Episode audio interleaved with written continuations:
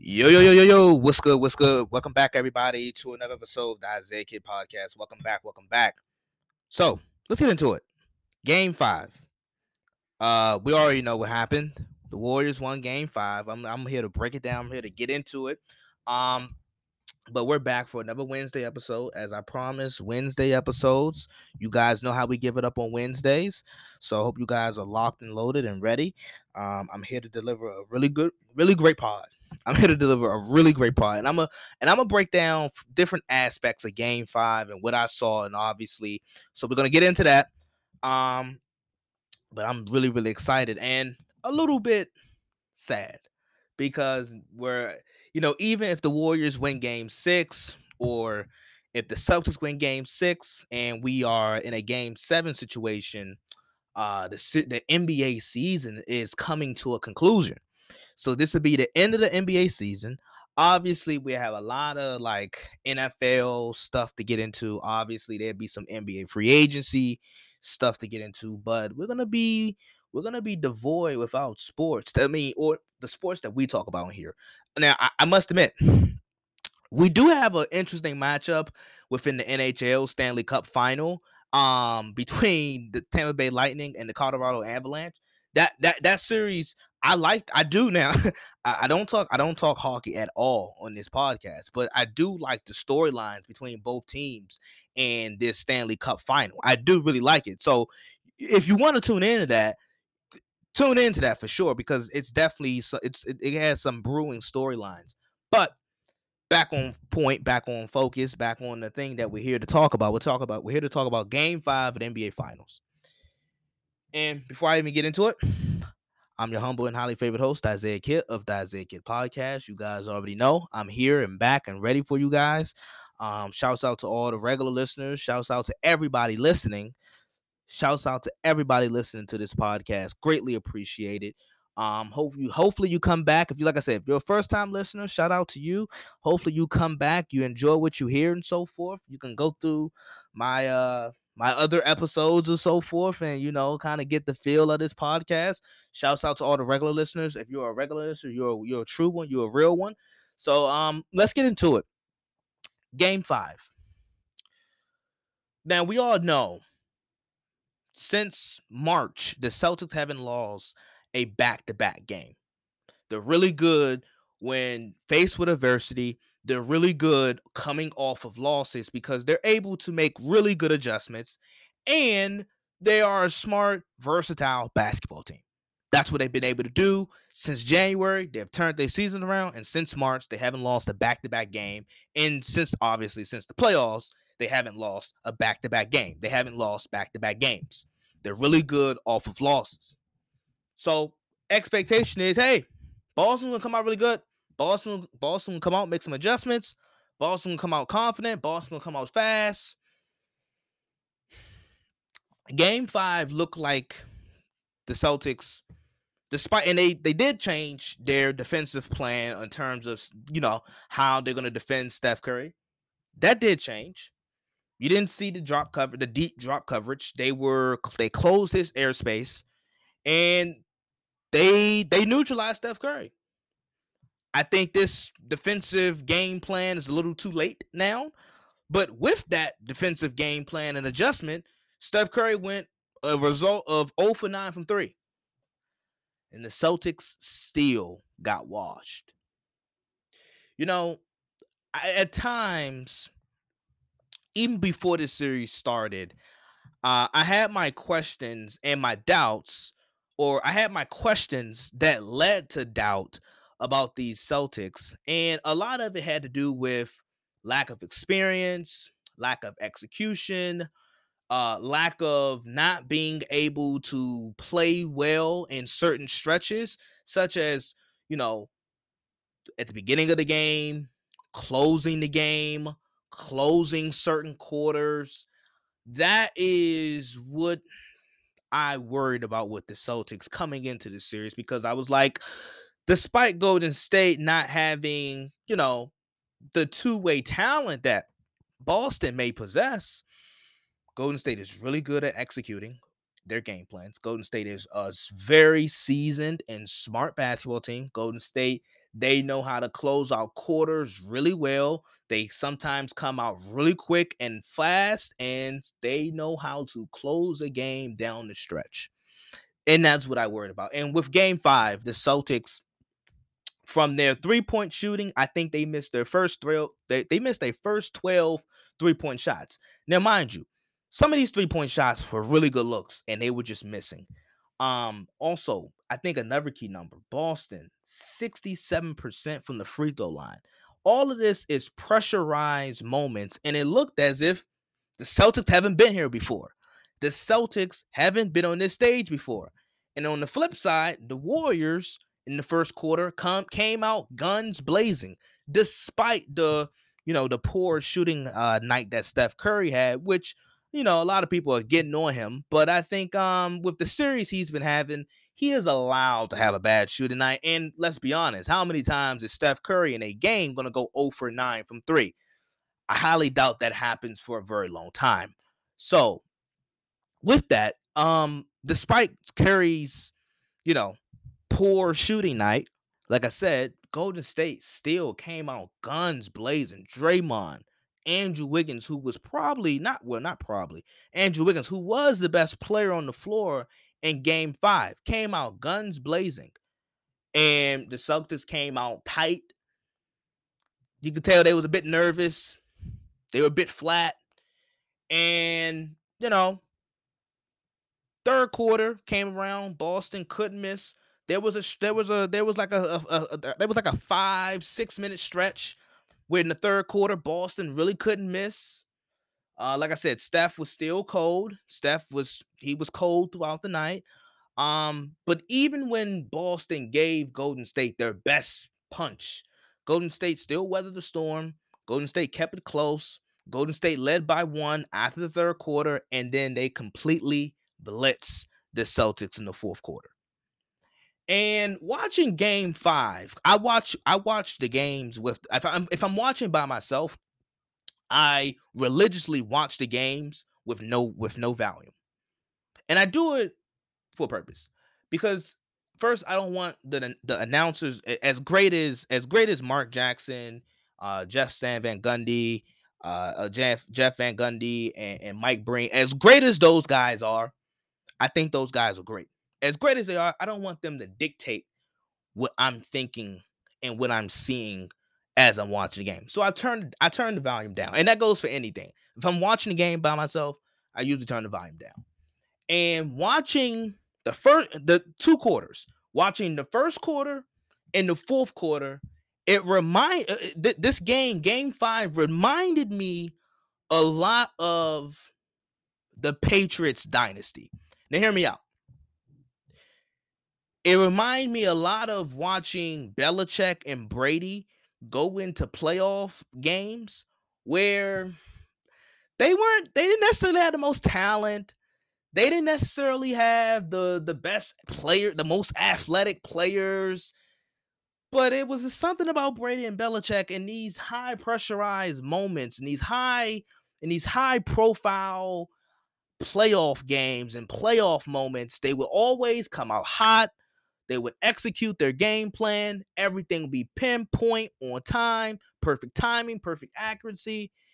And they just weared out the opponent. And then at some point, the opponent would start to get it, get it going. But then the fourth quarter, it, it, you know, Brady, Belichick, they close the game out. It, you know, they get a clutch turnover, they get a key turnover, they close the game out, and that'll be that. And it was just a slugfest. And that's what that's the type of feeling I got from Golden State. Golden State has been in these moments so many times. They've been in these type of situations so many times where they start off really hot. Like I said, I think Boston probably has the better. I think Boston has more two-way talent. I think Boston probably has the more versatile team. I think Boston probably has the better team. But Golden State, I mean, and, and it's really that's really the big, big difference in this series. Golden State has more experience. They execute better. They execute their game plan, their game plans better. And just down the stretch, eh, whether it's closing quarters, the start of the game, Golden State just does that better. And they just do it better than Boston. From their players to the coach. and I lo- I like Ime Udoka. I think Ime I think Ime Udoka has done a great job with this Boston squad. I think I, he had my vote for coach of the year. I think he's going to have a bright future and a long coaching career in this league because what he was able to do in Boston was absolutely awesome, especially as a first year head coach. But he's a first year head coach. Steve Kerr has played in finals. Steve Kerr has coached six NBA. This is six NBA finals he's coached. He didn't. He's won championships, and it's something to. It's something about going through whether it's losses or wins. It's just something about going through this type of fire before, and just knowing what it takes to win. And then, you know, on the other side, you look at Boston. They're young. They they have their guys in their prime, but they're young they haven't been here before. Nerves getting a bit to them. I saw it in the first possession. Tatum fumbled the ball a little bit. I saw in the first possession. Boston was tight. Boston was tight. Golden State was loose.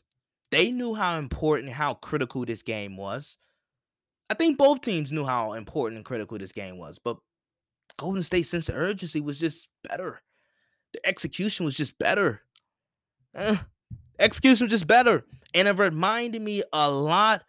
It re- last uh, game five reminded me of a lot of Patriot playoff games with Tom Brady and Bill Belichick, where sometimes they were undermanned. They may not have had the most athletic team. They may not have had the best team, but from start to finish, they dominate. They control the time possession. They win the turnover battle. They they they win the battle in the trenches. They win all the important stuff. They win all the important stuff. They win the stuff that actually travels. And with Golden State, the same was here. Golden State, they executed better. They came out better.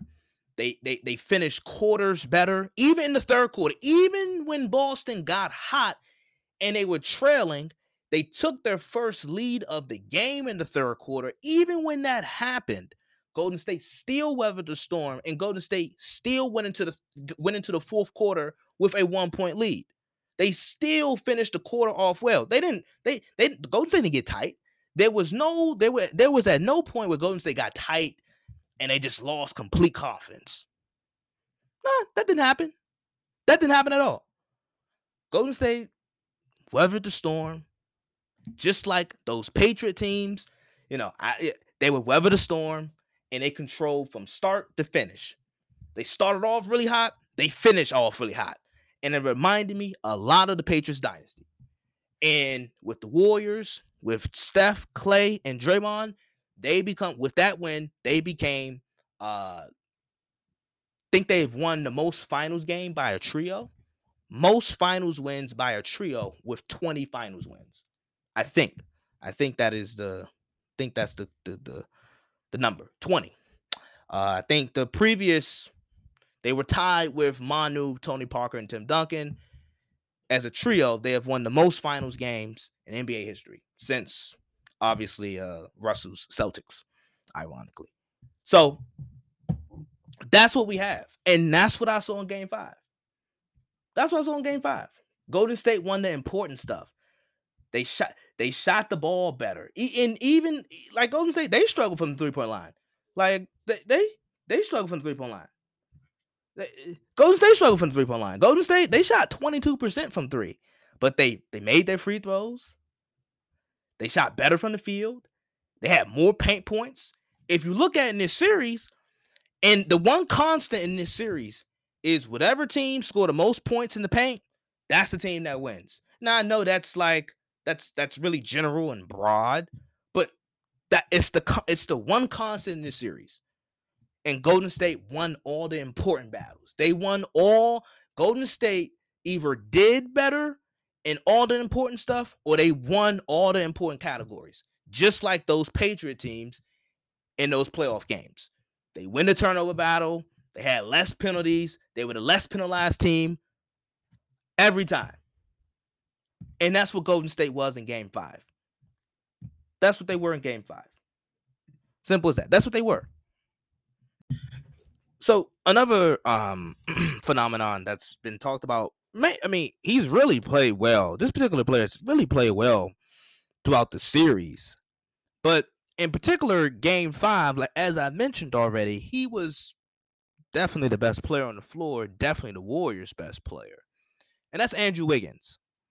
And I'll be the first to tell you because I I really uh you know when I was young when I, when I was a bit younger I used to really like the, the, the Kansas Jayhawks.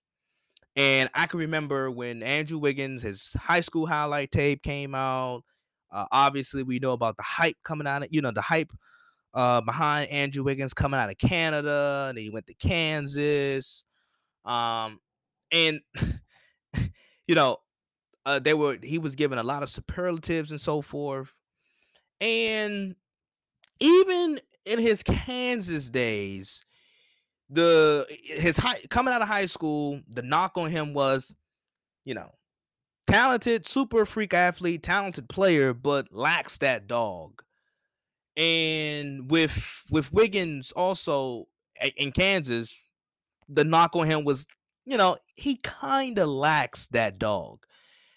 Turns out, and this is no shade to Wiggins, but like Embiid turned out to be the better player in that um out of that uh, you know with that Kansas team but this is I think this is a clear point example of talent being used being misused and now his talent is finally being fulfilled because I really really like Andrew Wiggins and, and like I said I'd be the first to tell you with all of the expectations and the hype coming into his career, he did underachieve in Minnesota. All of that was not his fault. Some of it, you know, a portion of it we can we can put on him, but I think this goes to show you or where you get drafted and who draft you matters. And I always I always talk about it on this podcast in terms of quarterbacks and why certain quarterbacks don't succeed or when quarterbacks find a new home and they all of a sudden just succeed, like I always talk about it. Where and when you get drafted matters. It matters. It matters. Like it, it just simply matters. And with and with basketball, it matters too. I know, I, like I said, I usually talk about it in terms of quarterbacks and foot eh, with in football in the NFL in terms of certain guys get get drafted in certain places where schematically they're not being used correctly. But you look at Andrew Wiggins in his in his situation in Minnesota. First, he got he got traded, so he, eh, obviously we all know he went to Minnesota. But look how you started your career. You got traded. He he was drafted by the Cavs, but got traded to Minnesota in exchange for Kevin Love. We all know how that went down. Minnesota historically has been a bad franchise. like historically, they have been a bad franchise. I've had I have people come on this podcast all the time, and you know what they talk about? Veteran leadership. Who's your veteran leader? Well, for a lot of his time in Minnesota, who was his veteran leader? Jimmy Butler was there for half an hour. Who like that whole entire time in his that whole entire stint in Minnesota, who was his leader? So, and then I think the most important thing to take away from this Andrew Wiggins thing is some guys, some guys aren't leaders. That's okay. Like some guys just aren't built to lead, and that's okay, or don't want to. Not even built, but some guys just don't want to lead. That's okay. You know, it's okay not to be a leader. It is not okay to be a bad follower. you know, it's okay if you don't want to be a leader. Every like I said, some people can't lead, some people don't want to lead, some people are aren't built to lead. At least be a good follower though. Don't be a bad follower. But some guys aren't meant to lead. And not everybody is at their best when they're the guy. Some some players are at their best when they're the fourth option. Some players are at their best when they're the second option. I always talk about it. I always talk about where certain guys they may look like a first option, but they're really a second option. I always talk about it. And it's okay. But it's not okay when you have when when these when certain players when said player is placed under cir- or under certain circumstances and they have to be the first option they have to be the second option and then we throw a hissy fit when they don't live up to it well maybe maybe he's at his best when he's the fourth option and with andrew wiggins and golden state first class organization championship caliber organization when they traded for Andrew Wiggins, first, let's, be honest, when they traded for Andrew Wiggins, he was looked upon as a trade asset, as a potential trade asset down the line. Now, the Warriors can't even play without him. he, he, he's he's probably their best perimeter defender. Look at Tatum's numbers when he's being guarded by Andrew Wiggins. They're atrocious. They're atrocious. But Wiggins going to Golden State was a blessing in disguise. And I don't even know if I can say a blessing in disguise. It was just a blessing. He what he Golden State wasn't going to ask him to be their primary scorer. They wasn't they wasn't going to ask him to be the secondary scorer. Hell, sometimes when even when Jordan Poole has it going, he's not even their third option.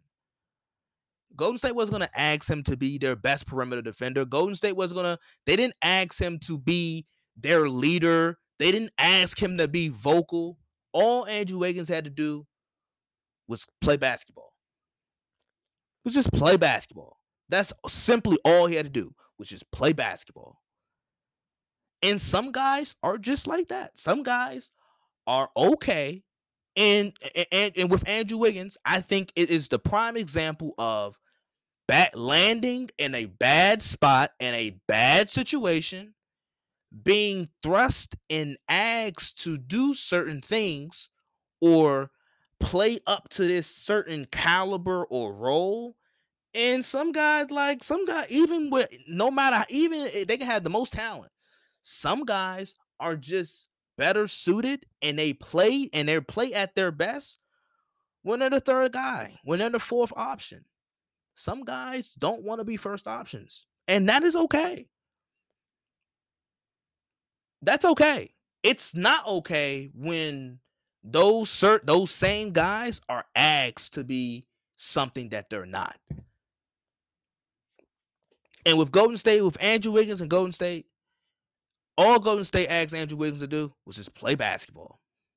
He's gotten better as a defender. He's always really had the, the, the size and athleticism to be a pretty good defender. He's turned into a damn good defender. And it speaks to the environment and the situation and the culture that Golden State has built. Even from Mark Jackson, because we're gonna give Mark Jackson his flowers, but even with with starting with Mark Jackson and with Steve Kerr incorporating this free flowing ball movement offense, even when guys like Steph or Clay don't have it going, it is still it, this offense still has some type of rhythm where it allows the others to play off of Steph and Clay. And that's that's what Andrew Wiggins did. That's what he's doing. That's what he's been doing. So, you know, it's it's kind of funny. When Andrew Wiggins, when he was voted as an all-star starter, people were saying he's the worst all-star starter of all time. Now, you have some people saying Andrew Wiggins for Finals MVP. Now, I totally disagree. Now, I think that's a bit too. I think that's a bit too much. I think he's been really crucial, and I think he's been really good in this series. But I don't think he should be Finals MVP. But you get my gist. And Andrew Wiggins is an example of landing in the wrong spot. Where you land matters. I always say it. Where you land and when you land matters. He's a clear point example of that.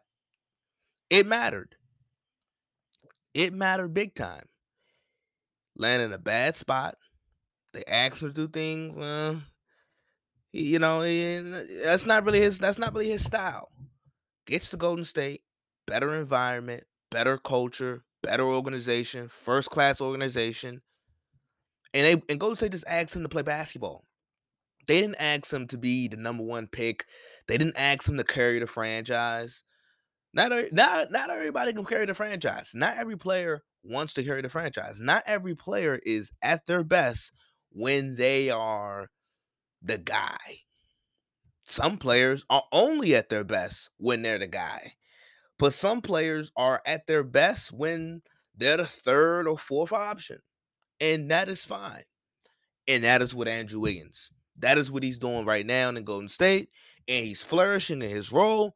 And I would say throughout the finals, he's been Golden State's second best player.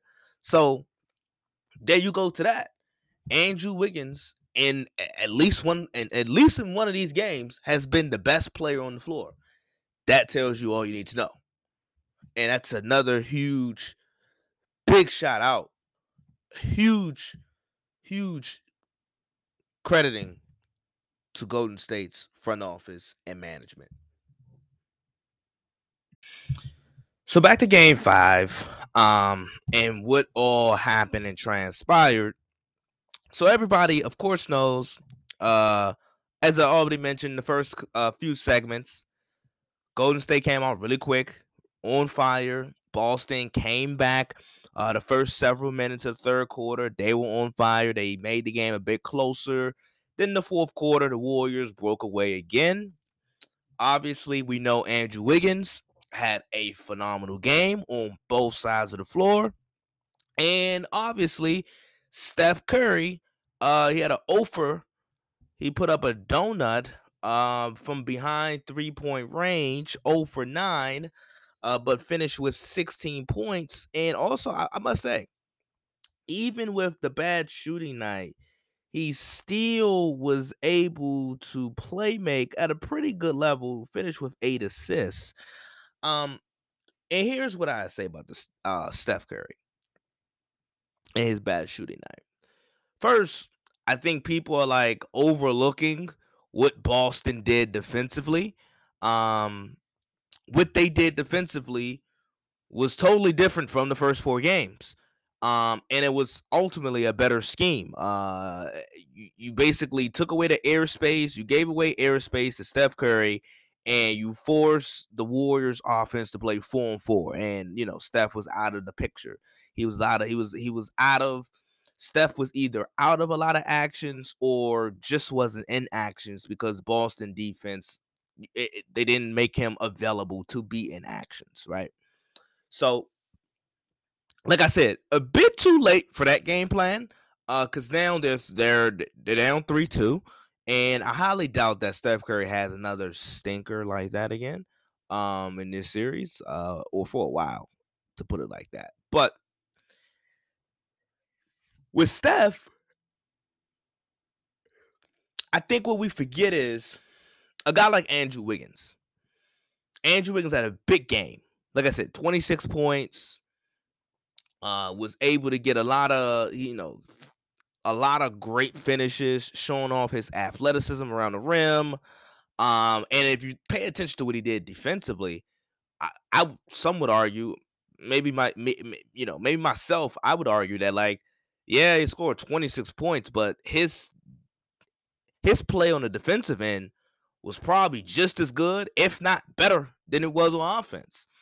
Um, but in terms of offensively, the attention that was given, the amount of attention that has been given to Steph Curry in the series allows other guys to score.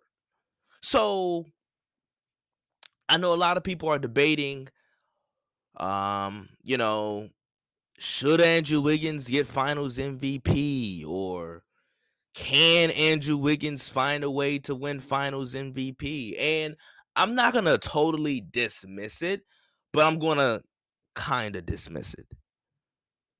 Like I said, Wiggins has played a great series. I eh, um game 1 he didn't have the great he didn't have the greatest game in game 1.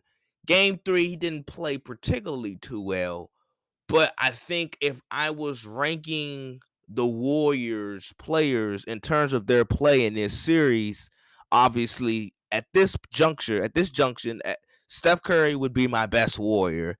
And then the second best Warrior, the second most consistent Warrior in this series would be Andrew Wiggins. He would be Andrew Wiggins. So Wiggins has played well. But in terms of looking at value and impact, guys like Gary Payton II, he scored 15 points. Gary Payton II, GP2, he scored 15 points off the off the bench. He had more bench points. I mean, GP2 had more points than the Celtics bench as a whole as a complete whole. Derek White was atrocious, by the way. But that I think my that that furthers my point as to showing you Steph's impact.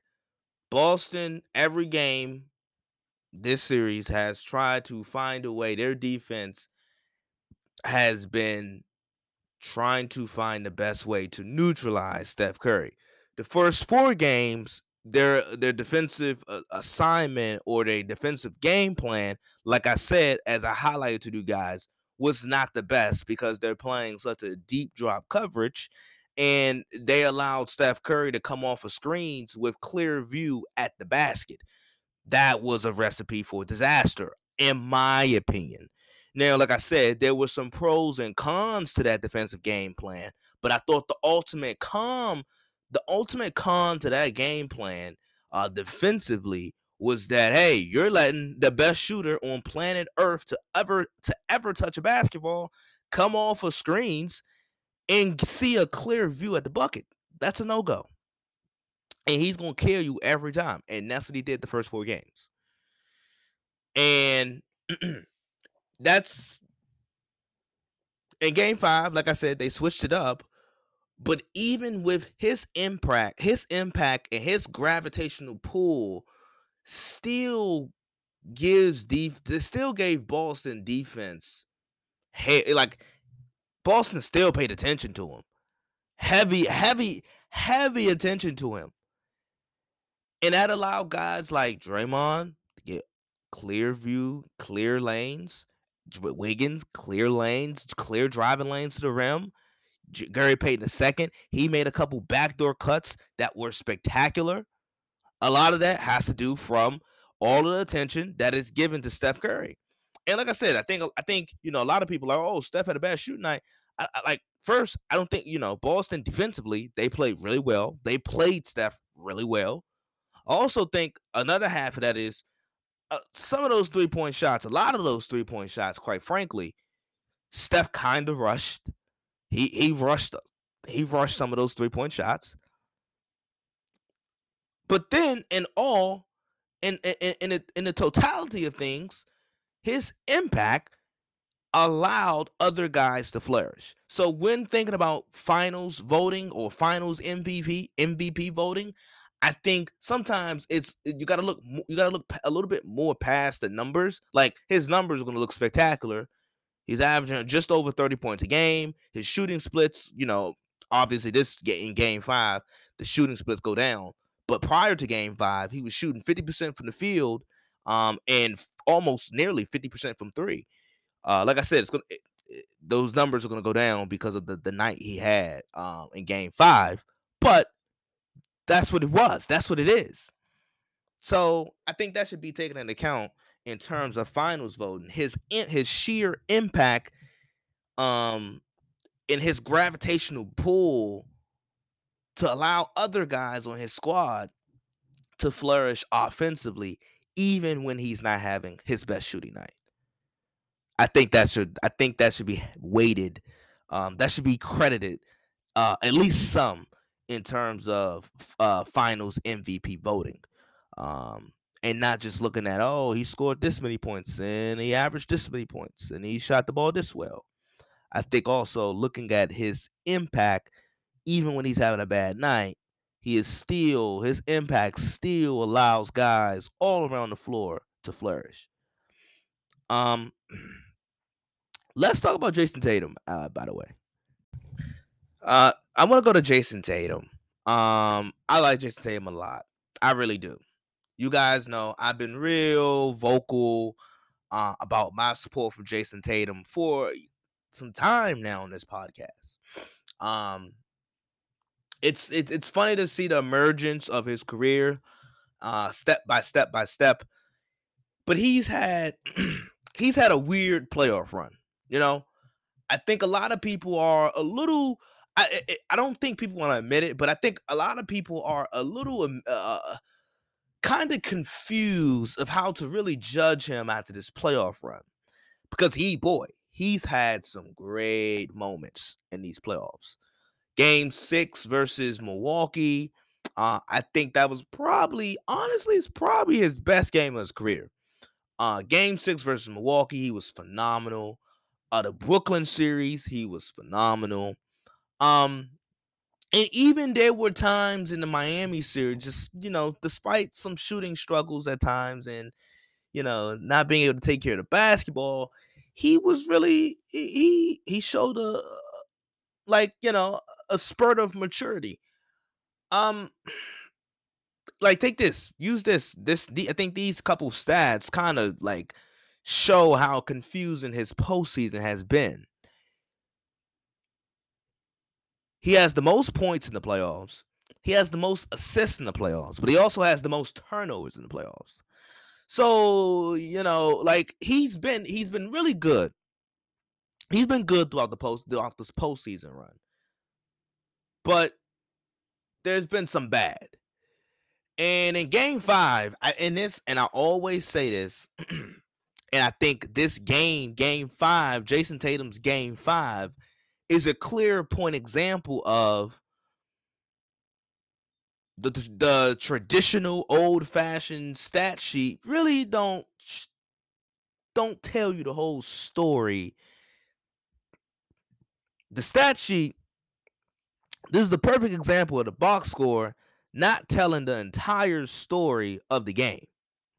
Because if you were just to look at Jayson Tatum's stat sheet in terms of his, you know, scoring and his rebounding numbers and his shooting numbers. I mean, he had 27 points, 10 rebounds, four assists. He shot five for nine from three. He shot 10 from 20 from the field. You look at his numbers, you're like, oh, you know, Jayson Tatum had a pretty good night. Jay, Jayson Tatum had a pretty good night. Oh, missed four free throws. Um, but you look at his numbers, the to- in the totality of things, you know, you're like, Tatum had a really good night. As to oppose, you look at Steph Curry numbers, you know, 16 points, over 9 from 3. Uh, you know, 7 for 22 shooting. You know, but you look at Tatum's numbers, you're like, wow, Tatum had a pretty good game. And if you were truly, honestly watching that game, Tatum did not have a good game. And that's the clip. And this is the perfect example of the box score not telling the entire story. So I know there's a lot of those those it's a lot of these stat guys out here. A lot of lot of lot of stat guys that just look at the box score and look at the stats and say, hey, that guy had a good game and look at his numbers, look at his points. He shot the ball well. But if you truly watch that game, Jayson Tatum, he, he, he didn't play bad defensively. But uh, he he ain't play good. His, his numbers, his those box score numbers that I read to you guys, it it makes it seem like he played well. But if you were really watching the game, if you were watching the game, you can honestly say Jayson Tatum did not play well. Jayson Tatum did not play well. His numbers don't truly reflect how he played. He did not play as good as his numbers say he did. And sometimes it's like that. And that's why I, and that's why I can just I continue to urge and just I want my listeners because I don't want my listeners walking around being the, the the box score guy. I don't want I don't want you guys being the box score person that just looks at the stat and like, oh, he played well. Well, no, no, no, no, no, no. And and and his points weren't garbage points. Like a lot of those points came in critical. You know, he had a he hit some shots in the third quarter. Like a lot of his points, they were they weren't so they weren't like garbage points. But I don't want. I always urge my listeners. I don't want my listeners walking around being that that that stat that stat that stat person that just walks around and just point out certain stats and like, oh, he played well, he played well. Cause look at this, look at his points. And like, no, no, no. Like, if you truly watch the game, Jayson Tatum did not play as good as his numbers say he did. like, it's kind of hard to really assess his performance because, like, you look at his numbers, oh, he played well. But if you really look at that game, if you really watch that game, he he played okay. He didn't play as good as his numbers say he did. He didn't play as good as his numbers said he did. He had four turnovers. Like I said, two from six from the free throw line. He missed two critical free throws um, down the stretch, the fourth quarter, I think. So, like, uh, he, you know, his numbers really don't, his numbers really don't do him any justice. And I think this is where the plus minus, I know a lot of people don't really like this stat, but I think, and, and you got, and sometimes, like, and even with these advanced stats, you have to be careful. But I think the plus minus was accurately assessed. Jayson, you know what Jayson Tatum plus minus was? Negative 13. You know what Steph Curry plus mi- plus minus was? Plus 15. So Steph Curry, yeah, he had a bad shooting night, a historically bad shooting night. 0 for 9 from 3. How many times do you see that from Steph Curry? Where Tatum, on the other hand, you know, 27 and 10. He had four assists. He shot the ball from three pretty well. He had a negative 13 plus minus. I think that tells you all you need to know. And, and and like I said, Steph had a bad shooting night, and this is and this goes to show you, and this is what I talked about with Jayson Tatum early in the series. Yeah, in game because in game I, I did it with game one and two. In game one, Jayson Tatum had a bad shooting night, but I thought he played better basketball than he did in game two. And in game two, he had a better shooting night. But I thought in game one, the game where he had a bad shooting night, I thought he played better basketball. Great defensively. He was playmaking, looking to create for others. I thought he played better basketball in game one. Didn't really show in the points, didn't really show in the shooting numbers. But if you watch the game, he played better basketball than he did in game one and two. In game two, he was scoring basketball a little bit better, but uh, he played better basketball in game one. And the same goes for here. In, in game five, Jayson Tatum, yeah, his numbers look good. And I and I hate to be this guy that's banging on Tatum because I really like because like I said I really like Jayson Tatum. I really like his game, and I think overall the overarching narrative, you know, after this series is going to be Jayson Tatum isn't that guy. I've already heard the rumblings that Jayson Tatum he he can't be a superstar, and, and I think that's a bit. I think that's a you know some hyperbole. I think it's a bit premature because the guy is still 24. Um, he still has accomplished a lot, even in his in his brief, short, you know, career. He still has accomplished a lot for a young guy. So I'm not gonna I'm not gonna just full out bash him and say he can't be a superstar. Uh, he he can't be the guy.